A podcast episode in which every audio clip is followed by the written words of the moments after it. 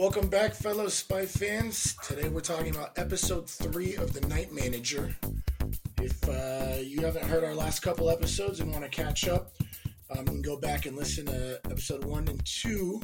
But if you just kind of want to follow along, uh, a quick synopsis of the story where our main character, Christopher Pine, stumbles on some information about an international arms deal and is recruited by British intelligence officer Angela Burr to take down the arms dealer Richard Roper, played by Hugh Laurie. And um, last time uh, we had Pine kind of uh, risk his life to uh, save the son of Richard Roper on some botched kidnapping that turned out to be planned by Burr and Pine. Um, and the last thing we saw was uh, Roper talking to Pine and talking about how uh, we're going to find out who you are. So we kind of get to see that in this episode where there's kind of like a face off interrogation with Roper and Pine. And I think Corky was there too. Um, it was nice to kind of see that because we had to watch kind of Pine defend himself. Do you think? Do you think he defended himself well? Well, he doesn't. I mean, he does in in the sense that he doesn't especially try. You know, I mean, he just you know he sticks he sticks to I'd like to leave now. Yeah. Um, which I like. I think he he maybe could have been a little more persistent about it, but maybe would have just dragged the story out too much. Like I said uh last week, you know, if he was really sticking to his guns as like second worst man in the world, mm-hmm. uh I think he'd be asking for a hundred thousand dollars. Yeah, right. That's right. You did say that. He was like, "I'm not asking for anything. I just want to go. Thank you for taking care of me, but I'm I'm out." Um, I, I like I like I liked a lot that he stuck to his story. I think it really helped. But yeah, you're right. Uh, he probably should have asked for some money. But anyway, um, Roper kind of pitches the idea of working with him and keeps him on the island uh, he's just not allowed to contact anybody outside. So to try and get out, because Angela's like panicking and doesn't know if he's okay or not, he asks Roper to take out the son to town, I guess across the ocean or whatever, um, so that he can get out there, knowing that they're probably watching the island. And um, I thought this was clever. Uh, it was a way to make contact with Angela, or at least show that hey, I'm alive. Um, but he talks Danny into getting some ice cream, and she's like pretending to be like some tourist. And he kind of is talking to Danny, but really sending information Angela's way. You know, like, oh, well, who's going to be at the party tonight? And, you know, I don't think Corky likes me very much. I don't know. He's looked into like my whole past all the way to ancient Egypt, you know, so he's kind of letting Angela know, hey, this guy is right in my ass. I thought that was really clever. Um, you know, and it's because the uh, Roper would only let him take him to town with the two guards, so they're kind of watching. But you know, Angela's playing the the you know aloof kind of t- tourist while he's like kind of having this side conversation with Danny that's actually giving her info. Um, so I, I, I kind of was I thought it was clever because it was just like, hey, we're gonna go get ice cream. The guards, the bodyguards probably don't want any. You know, they're just tough guys watching this stuff or whatever. It's uh, one of the more. Thought, it it's cool. one of the more definitely one of the more interesting uh, means of passing information uh, between two people that we've seen. Uh, definitely plus spy points for Hiddleston for recognizing the opportunity and uh, and and thinking on his feet uh, about right. you know again asking about who's going to be at the party, uh, using the names, especially using the name Major Corkoran, and and talking about how he really seems to want to know everything about me going all the way back to the ancient Egyptians, which is a slightly strained line. Right. But it would definitely, I mean, it just gets a laugh out of the kid. Yeah.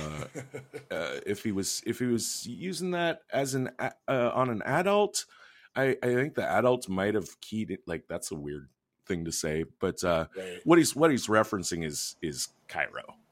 Right. Yeah. um, I uh, also really liked when they go. What are they like? Skipping rocks, or are they just throwing rocks into the water? You know, I I don't know why that kind of annoyed me because I love yeah. skipping rocks. Yeah, and just throwing rocks into the water is like I don't know. Yeah. but uh, I, I, liked how he was talking about the house. He, he, elicited information from the kid about how many rooms there are. You know, like Roper's busy all the time. He probably doesn't need to play with you or whatever. And then, you know, you probably know every inch of the house. And he's like, Yeah, there's 23 rooms and three kitchens, and there's a secret Roper room. You know, he's got like peppermint hidden in there. Uh, no, I I I, uh, I, really enjoyed how much he elicits out of the kid just right under the bodyguards' noses without like any without any second thought. It it seemed like a natural conversation, and I liked how he played it. Um, I don't know. I thought it was cute. It's it's uh, well it's well done. Uh, my little note here uh, uh, for some spy advice for for Roper is uh, you know maybe it's not the smartest idea to tell your kid that your secret office is filled with candy. Yeah, yeah. yeah. If you if you really don't want him going in there, yeah. that seems yeah, like the worst the worst cover story. Yeah. I just got a lot of books or some old clothes or something. Yeah, something boring that the kid's gonna be like, oh, whatever. Yeah. um, but you know, that's kind of you know, Pine plays it cool with the kid, and then we kind of uh, also get this scene with a, a, friend of Roper's and a business acquaintance where they're trying to get like a like a arms deal settled, and it's at like a birthday party for his 18th his daughter's 18th birthday. Makes a whole fuss about her She's the most beautiful girl in the world. His expensive necklace. And then later at the party, they find her hung. I don't think it's implied that she was murdered, but I don't think they really like definitively say that she killed herself. But regardless, she's she's dead.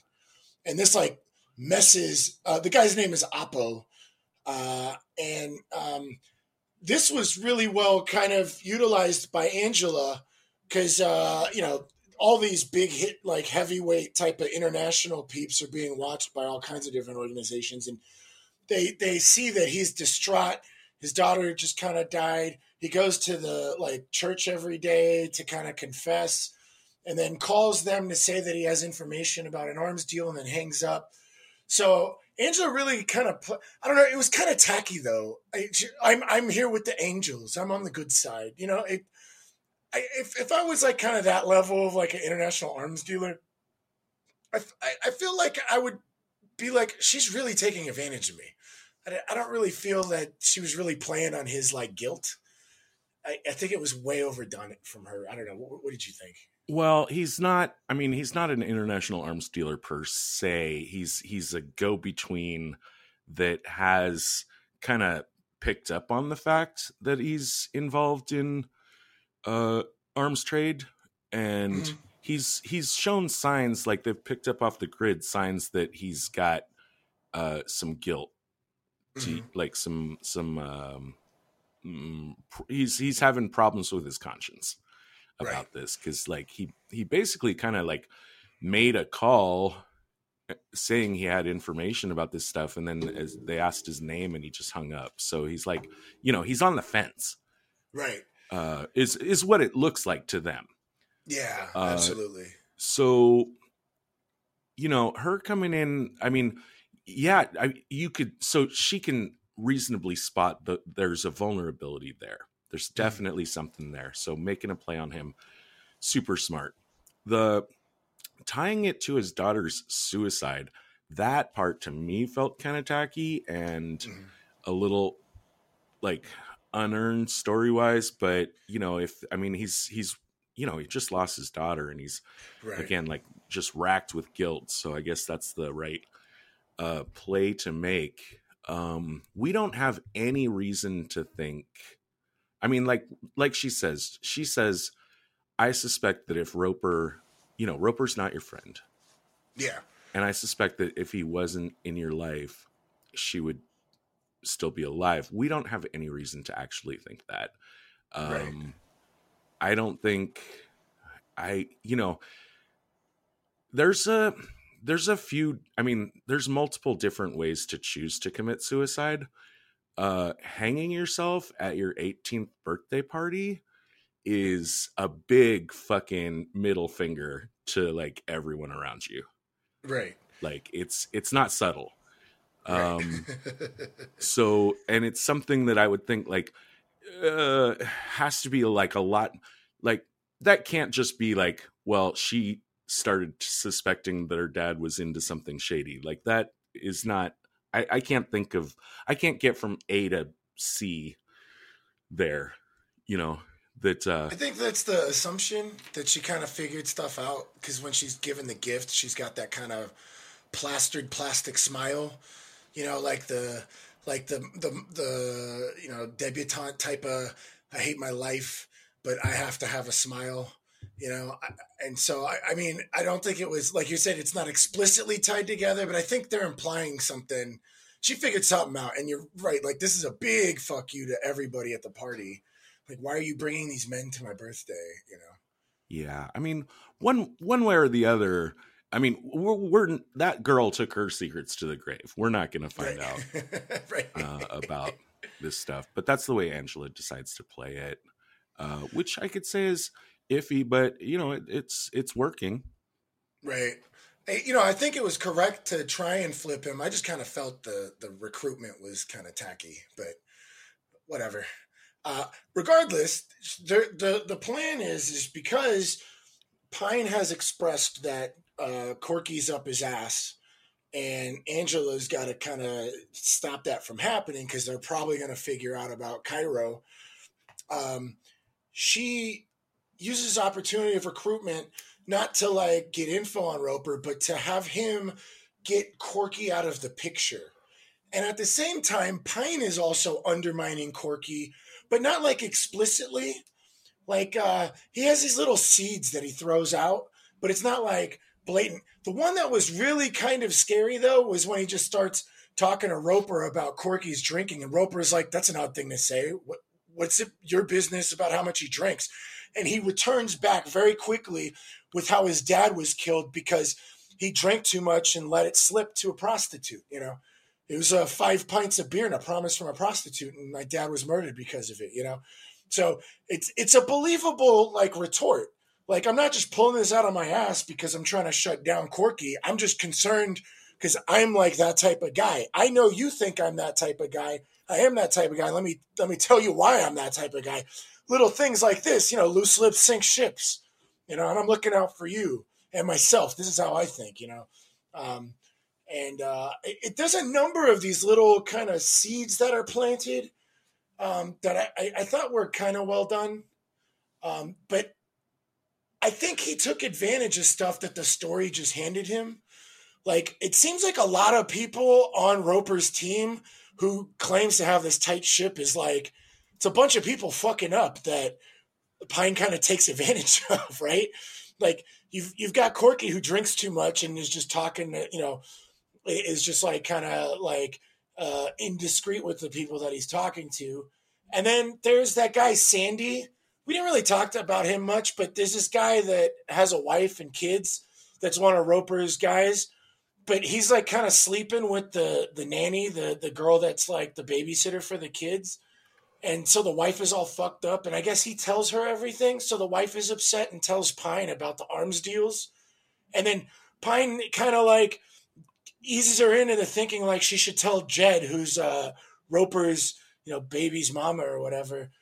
But it's like all of these things, it's like everybody's kind of fucking up, but Roper claims to have this tight ship. And Pine just kind of takes advantage of it, which is a good move on Pine's part. But it seems to me the story kind of just keeps handing Angela and Pine these things rather than Angela and Pine actively getting involved. Other than the Apo thing, I don't know. What do you what are your thoughts? Do you think like this was well played from them? It's stre- I mean, it's stre- the one thing that stretches a little imagination is that both uh, Angela and Pine independently came up with the same idea to to try to undermine Corky and mm-hmm. and to do it using the same uh, leverage.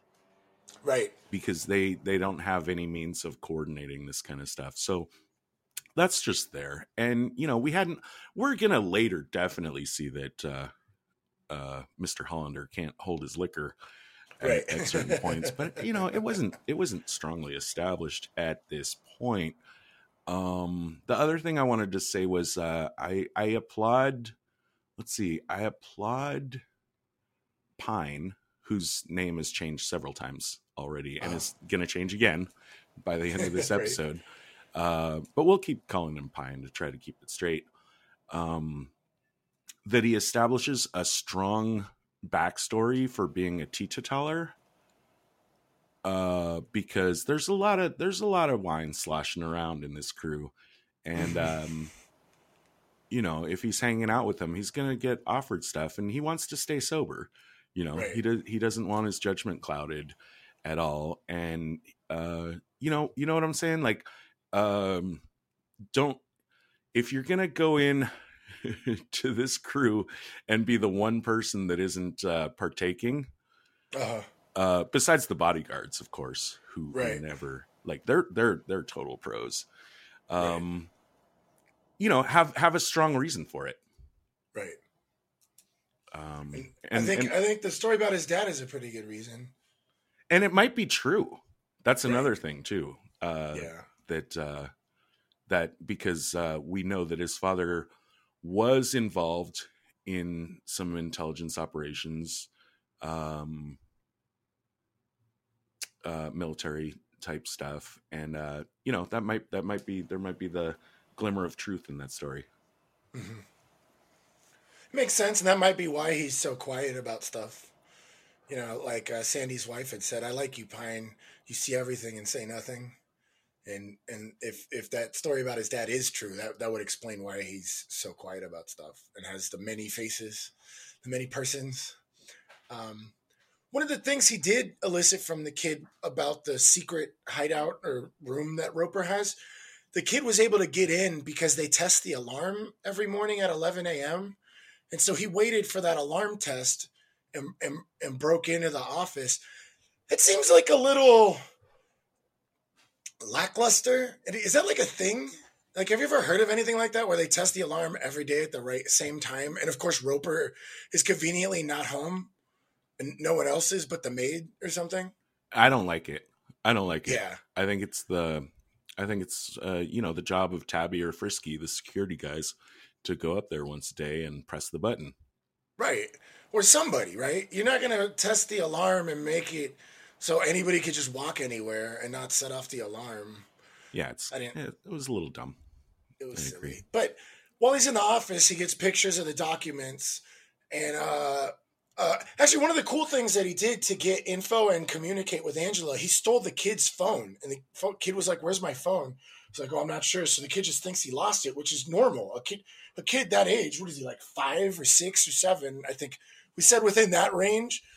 He's he can't. He, he the kid like that is probably going to lose their phone a lot, right? So oh, yeah. he took the kid's he Constantly. took the kid's phone to send messages to Angela because he, he wasn't allowed to have a phone. Um, so that that was kind of clever. I'm not sure how long that would last because you would think someone would get suspicious. Like, how did this phone just disappear? Somebody, yeah, yeah. Eventually, well, I mean, and it's but it's nice, you know, it's it's nice because the kid doesn't want anyone to know that he lost the phone. Like you said, like kids are constantly losing. You know, um, I don't have kids, but I've been around my niece and nephew often enough to right to know that, like, you know, they lose something, they come to you, they say like, ah, I lost it, I I I don't know what to do. and like at, at, a certain point, you're like, I'm gonna fucking staple this thing to you so you don't lose it again. Right. right? Yeah. yeah. And so and so at some point, you know, the kid stops telling his parents, like, I lost my phone. Right. Um, so yeah, that's clever. I mean, if you're gonna steal a phone from anyone on the island, uh, you know, unless you could have grabbed the nanny's phone somehow right. when she was visiting, maybe that would have been a good one, or maybe one of the staff. Right. Um, but uh, who's also not going to run to the brass and right. and tell them they lost their right. phone? It's like you're uh, you're the maid or you're the cook. Like, why are why are you bringing this to my attention? yeah, I don't um, buy your um, phone. You probably left it on the the ferry on your way here this morning or something. right. Well, yeah, I assume I assume most of the staff is like live in kind of situation. Uh, but oh, let's, well, yeah. Let's talk about let's talk about the app uh, that he uses. Oh, uh, zip zip zip zatter or something. Zitter zatter. Zitter zatter. I think it's supposed to be like a WhatsApp or something like that. Right. Or no. Well, yeah, but also like there's some apps out there where they they you know their main selling point is their total encryption and like all your messages right. are like deleted after 24 hours or whatever right i exactly. assume it's one of those it is or at least it was a fictional app guess what buddy uh somebody made a zitter zatter app uh just in the last hour while i was uh rewatching the episode i downloaded it uh wait really checked it out. It is literally advertised as like the app from the, you know, from the night manager. Oh, that is amazing. I am pulling this up. Okay, so I'm gonna right. Uh, there's only four reviews here. Um, okay, if you open up the app, it says it does nothing right now uh-huh. but tell us what you think it should do on Facebook, and you can link to a Facebook group from there. That's as far as I got. But we're we're gonna we're gonna follow up on this. We'll talk about it next episode what we find. But like, here's the reviews. Um, one guy said this app came out in 2019. Uh, mm-hmm. The most recent, it said, took a while to break the code to get to the functional part of the app. Don't give up! Exclamation point. Um, somebody else said magical, easy to break encryption. This app is great, which I don't understand. That the best app ever does exactly what it says it does, which it says it does nothing. and the fourth review says mysterious and cool! Exclamation point. But um, that's hilarious. Oh my god, this is amazing. Yeah, if anybody um we're I mean, we're probably going to take a look at it. Uh, but right. if anybody listening out there, if you if you like these kind of like, do you? There was this one game a long time ago in the '80s uh, called Hacker, mm-hmm. and it just like when you when you launched the game, it just gave you a C prompt, like in DOS.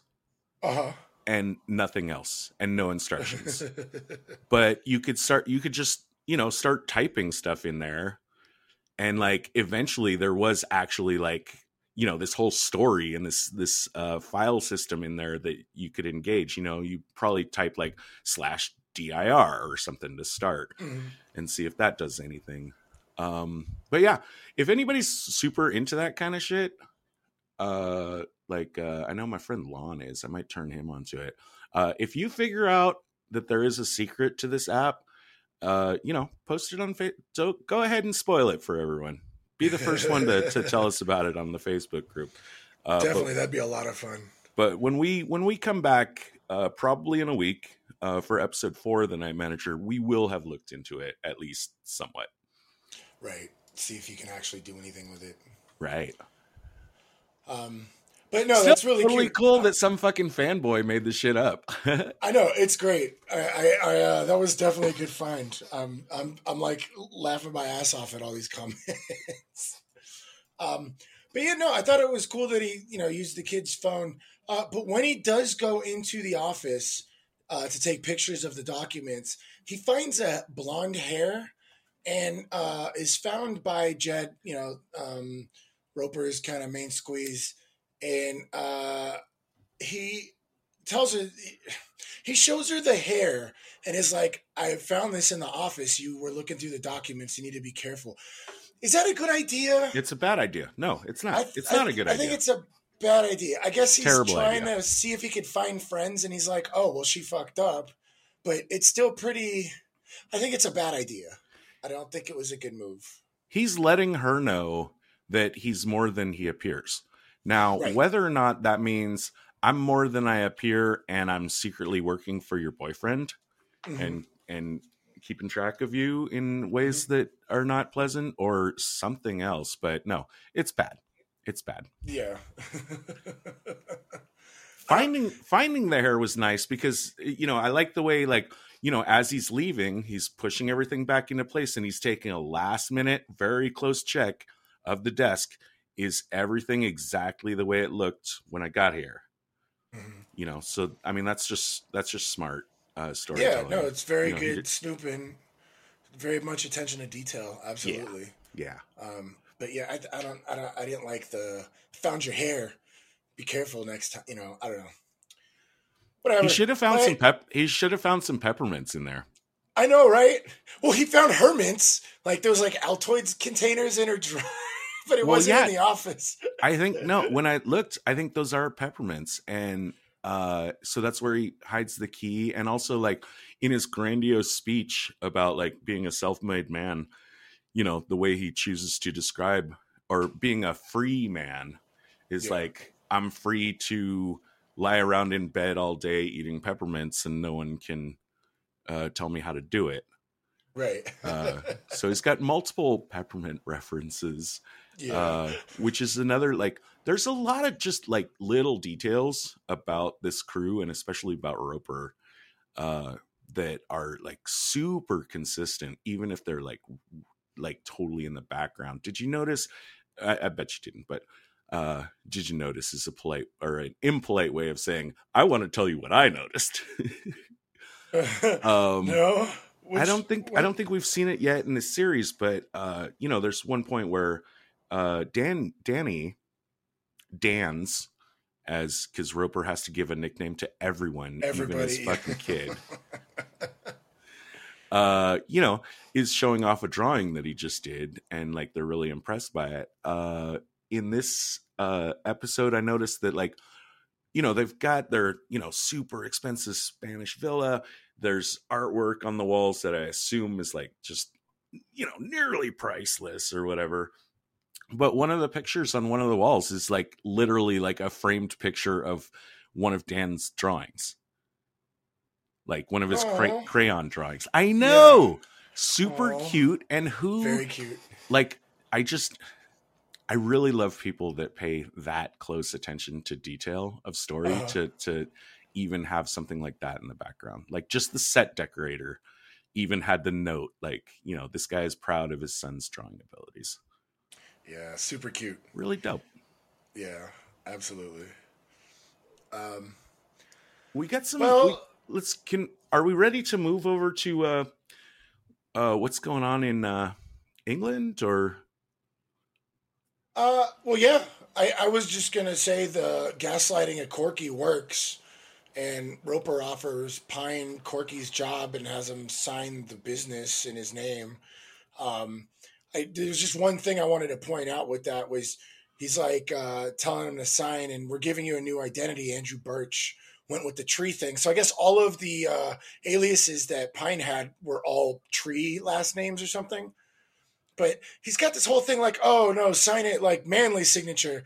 You know, Andrew Birch always in a hurry, and and I feel like uh, Roper here is playing to Pine's ego even though we know we know as the audience we know Pine is undercover, but I think Birch or, or Roper in his uh, mind, oh no, I got to get Pine on board. He clearly doesn't want to stay. Let me let me kind of uh, you know butter him up, like yeah, like more manly signature, and then he signs it. and He's like, "Welcome to the family." You know, he's it's kind of like a you know um, what would you call it? Like he's uh, he, he's trying to make him feel more uh, proud of of what's going on right now. You know, when he's like putting his name in the name of the company that's doing the arms deals. So he would be like the fall guy, you know. So I thought it was kind of interesting. Yeah, um fantastic. I mean, I like I like it. Uh I guess I I still can't suss out what's going in, on in Roper's mind of how he plans to use mm-hmm. our character Pine. I mean, I guess, you know, like he knows enough about him that he's like, I mean, I guess like from what he knows about him, like, uh, you know, he knows that he's like, and he tests him a bunch of times. Remember, like he says, the police are coming right now. They'll be here in a minute. Yeah. and when he doesn't get a reaction, he's like, wow, you are cool as a cucumber. You know, he's, he's testing him on some levels. Right. Uh, so he knows what he's got in his pocket is a guy that, uh, is facile with assuming multiple identities, mm-hmm. stays absolutely cool under pressure, um, kind of has nothing to lose. Right. Um, seems very trustworthy. Like I could see how he could fig- like be thinking like may I might have a use for this guy. Um, but I'm not sure what that use is in his mind up until the point where he decides, well, I'm going to make this guy the the patsy for my shell company because that thought wouldn't have occurred to him until after you know the shade gets thrown on Corky for being right. possibly unreliable and Corky's kind of getting you know pushed to the side a little. This is actually i think a, maybe I, this is where i want to interject and say like especially watching this this is the second time through on this episode.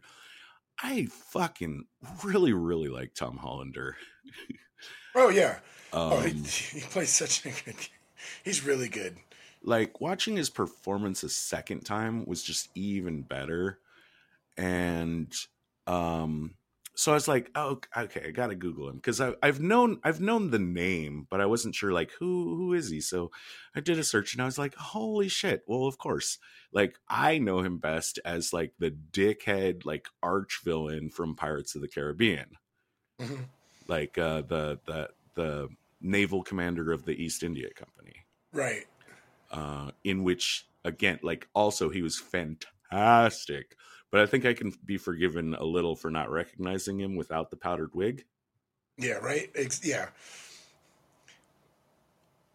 But now that I know that, I'm actually painting, like I'm psychically painting the powdered wig and the tricorner hat on him. In every, every time scene. you see him. yes, I totally am. That's hilarious. Absolutely. That's funny. um, yeah, no. Uh, when I found that out too, I was like, "Oh yeah, it's that guy." That explains why he's so good on screen. Um, so let's do Britain. Yeah, let's, let's, follow. Let's, let's, follow talk about England. Yeah, yeah. absolutely. Um, the, we actually get to discover who the moles are uh, out of this. Uh, MI6. The, well, the two guys we had met from MI6 uh, brings Angela's supervisor. Is he their supervisor? Who? I'm not sure Rex? what he does. Yeah, Rex. Yeah, Rex. Rex is her boss.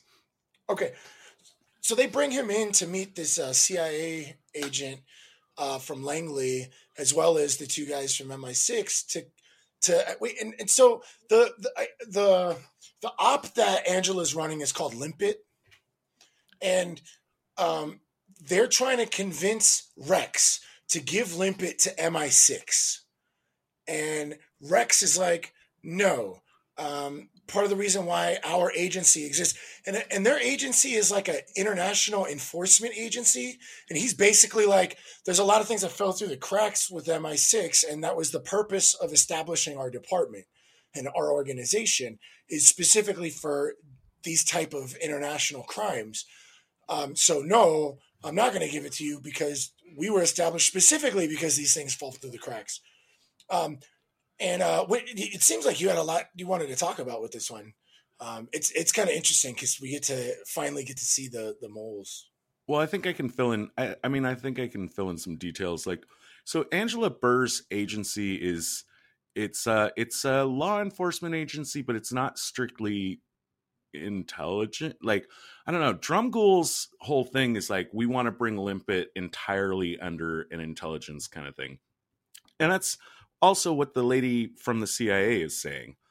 And mm-hmm. so remember we were we were asking I, and I apologize that I don't remember the guy's name right now, but basically uh Angela's black ex boyfriend from the US right. kind of guy. Ex lover. Right. They, they, had a romance in the past. It does very much appear so. Yeah. Uh or at least at some point they had the the possibility of one. Um he is uh let's see. Oh yeah, actually I think he's Joel Stedman. Um oh, so he can be Stedman to her Oprah. Uh yeah. So yeah, we were talking about like we didn't we weren't a hundred percent clear what agency he worked for. Um, but it's this is where we find out for sure it's not the CIA because the CIA lady feels like, you know, I mean, she thinks Limpet is the operation is like been railroaded underneath the CIA and that you know she's describing it as like we've got two very fringe departments one mm-hmm. American one British working together on something that really should probably be uh, managed at a higher level. Right. Um, but again, like you said, Rex totally sticks to his guns. He says, "Look, the permanent secretary uh, agreed with me when I pointed out to her that uh, MI6 is overextended, the. River House, um, and uh, no, I'm I'm hanging on to this operation and I'm letting uh, Angela do her shit with Stedman." And then, and then one of the MI6 agents follows him out and uh, offers him a bribe. I thought that was really bold. It was very bold. Yeah. Here's a guy that's entire department is for international crimes, and you've just kind of tipped your hand uh, that you're pretty much working for Roper. what did he say? He was like, "Yeah, if you give us limpet, you know, you'll have uh, a very distant uncle uh, suddenly die in Switzerland." and, and he's and Rex is like, I'm gonna pretend like I didn't hear that. That was pretty bold as far as I'm concerned. That could get someone in a lot of trouble unless you you start going and making accusations. And they're like, what are you talking about? You're making stuff up. You know, it's it's his word against his maybe. I don't know, but I, I thought it was pretty bold. Yeah. Um, you know, this is the first time we've done a pure episode by episode uh miniseries on this podcast, and I'm I'm not sure if we should be doing spoilers or not. I I would suggest no, but if if you want, I, I for the night manager because it's like six episodes. I don't I don't know if it's that big of a deal, but let's I kind of would like. Oh, let's go with no for right now. Uh, right. Let me just let me just kind of suggest that based on something I think we find out later in the series, there was a much easier route for Dromgoole to take than to just nakedly try to bribe uh, Rex into giving over control of the operation. Oh, okay. I see where you're going. Yeah. I'm also not sure that they had because you know we in the last episode, uh, Angela and Stedman did a really good job. I thought we thought of acting like limpet's got nothing dude uh-huh. like like we we we're really like we think we've got something but uh we're we're pushing it at you in a way that's make, gonna make you look at what we have and say like nah you ain't got shit right. uh so uh, i was never sure what triggered uh this sudden river house interest in limpet because the last time we saw Dromgoole, he was like, "Get the fuck out of here, you guys! You guys are you guys are losers." Yeah, but later we find uh crap, I forgot the guy's name, but uh, he actually meets with Roper um and Sandy. And, yes. Uh, so we discover that uh Roper's reach is pretty large. That's and, when we find uh, out the guy's name, by the way, is Dromgoole, which is like a Harry Potter villain name. If I ever. But that guy, there's the other guy that actually meets with Roper. What was his name? Well, okay. I, forgot what his See, here's where I get confused sometimes because there's drum, there's Dromgoole, and there's the other guy. And every time I see Dromgoole, I'm like, that guy looks really creepy. And then I see right. the other guy, and I'm like, oh wait, no, no, that guy looks creepy. Right. Um, like there's there's a there's one of them is like a creepy looking guy like level 2 the other guy's a creepy looking dude level 4 when i when they're not both in the same room i kind of have difficulty telling them apart. Oh, so yeah you're right. Maybe it's not maybe it's not Dromgoole but maybe it's uh level 4 creepy guy that met them it's it's that one that that actually met them okay and um but that's when we discover you know, you could infer from Dromgoole's uh, bribe attempt and then other guys meeting with Roper. Oh, right. And, then, and if that wasn't enough, then. Right, and then the right. CIA lady, right? Yeah.